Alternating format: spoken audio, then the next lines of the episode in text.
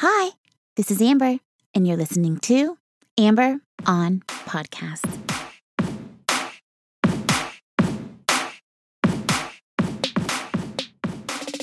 Hi, hi, hi. Hello, and welcome to episode number 166 of Amber on Podcast. I am your host, Amber Camille Ligon, and this podcast is all about doing more good for you and more good for more people. Thank you so much for joining me.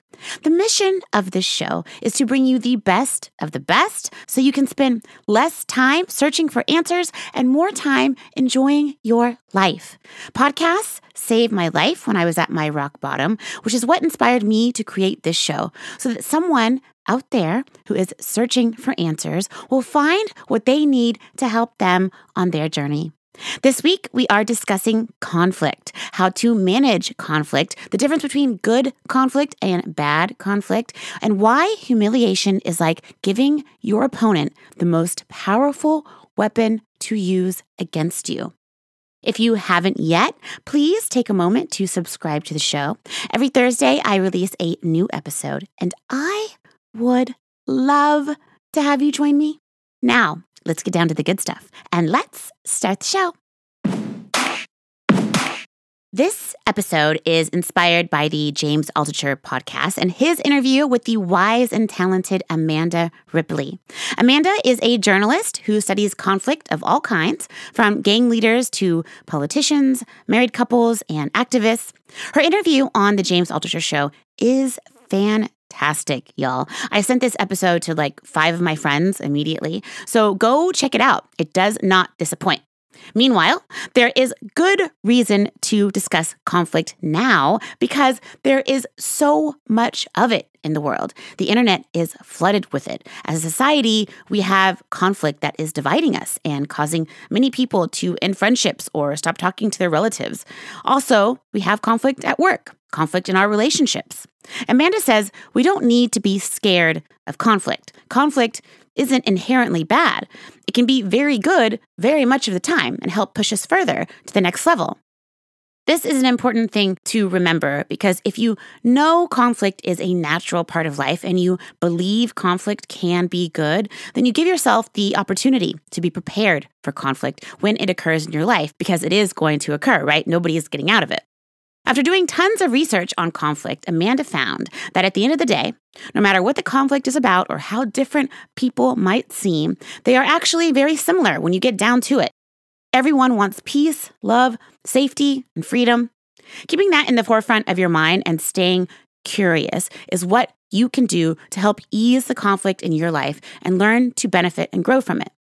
From following people in conflict, Amanda learned that there are two main types of conflict good conflict and high conflict. High conflict is what we are seeing now. It can start small, but becomes all consuming and self perpetuating. It's when we have the whole us versus them kind of conflict. Our group behavior changes and our brains change under the influence of high conflict. Amanda says it's like gravity, it pulls everything down, but if you don't know it's happening, you can easily get really lost in it. She says over time, everyone suffers to different degrees because the way high conflict exacerbates our cognitive biases It makes us more judgmental and less understanding. Whereas good conflict can also be very heated and intense. It's the same idea as high conflict, but in good conflict, curiosity still exists questions get asked. There's still some level of dignity that's maintained during this process. Having good conflict means you maintain curiosity while in the conflict. That's the biggest thing.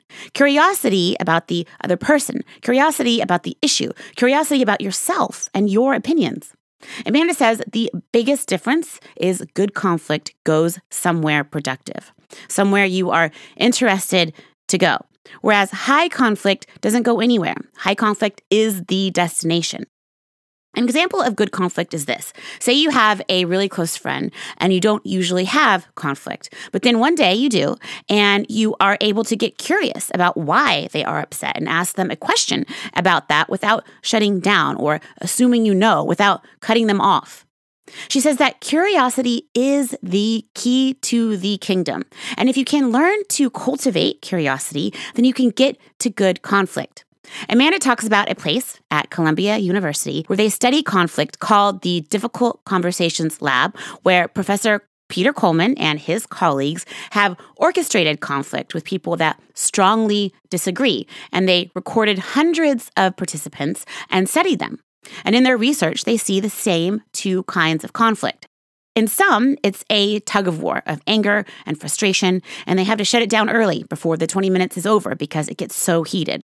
In the other conversations, there is also anger and frustration, but with curiosity, with humor and understanding. And people ask more questions and they leave the lab more satisfied. You can see it, you can map it, you can prove it, and you can even provoke it. Which brings us to how to have more good conflict. What research has found is that you need the right ratio.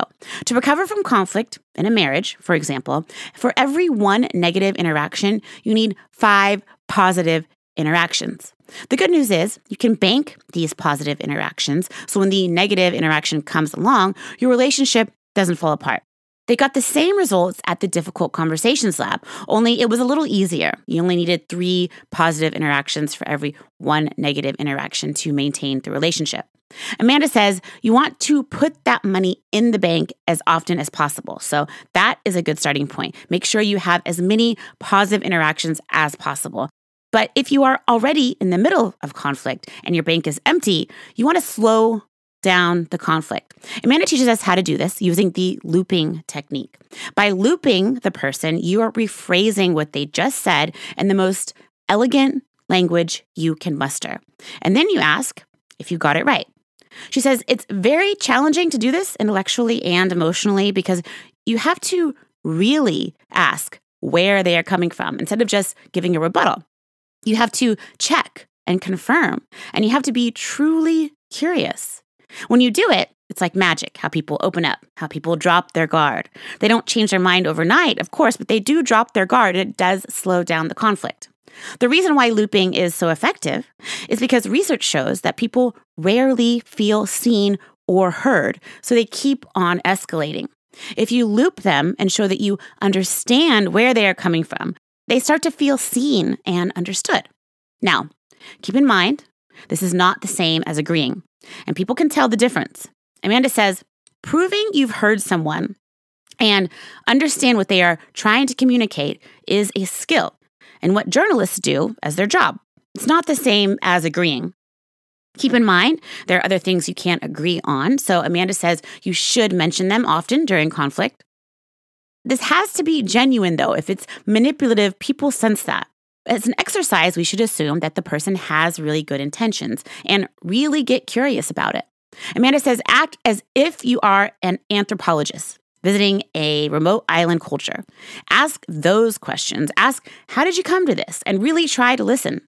Amanda reminds us that in the United States, we are really like 50 different countries in many ways, and we are interacting across borders more often than ever before. Let's aim for more good conflict in our relationships at work and with our friends and loved ones.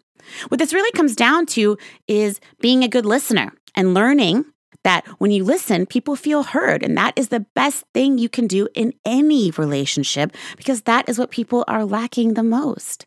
Amanda says research shows that when people feel heard, they say less extreme, more nuanced, and ambivalent things. The whole conversation changes as soon as people feel heard.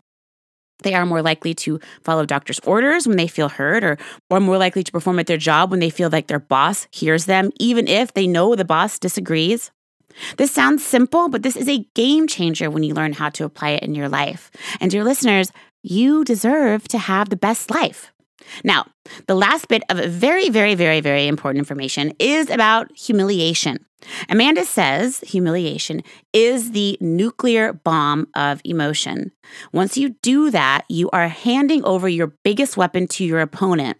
It escalates the conflict, even if you don't respond.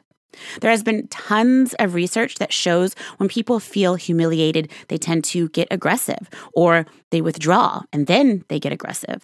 and it's really easy for humans to feel that way. Humiliation is processed in the same way as physical pain, but easier for people to relive and revive over and over again just by thinking about it.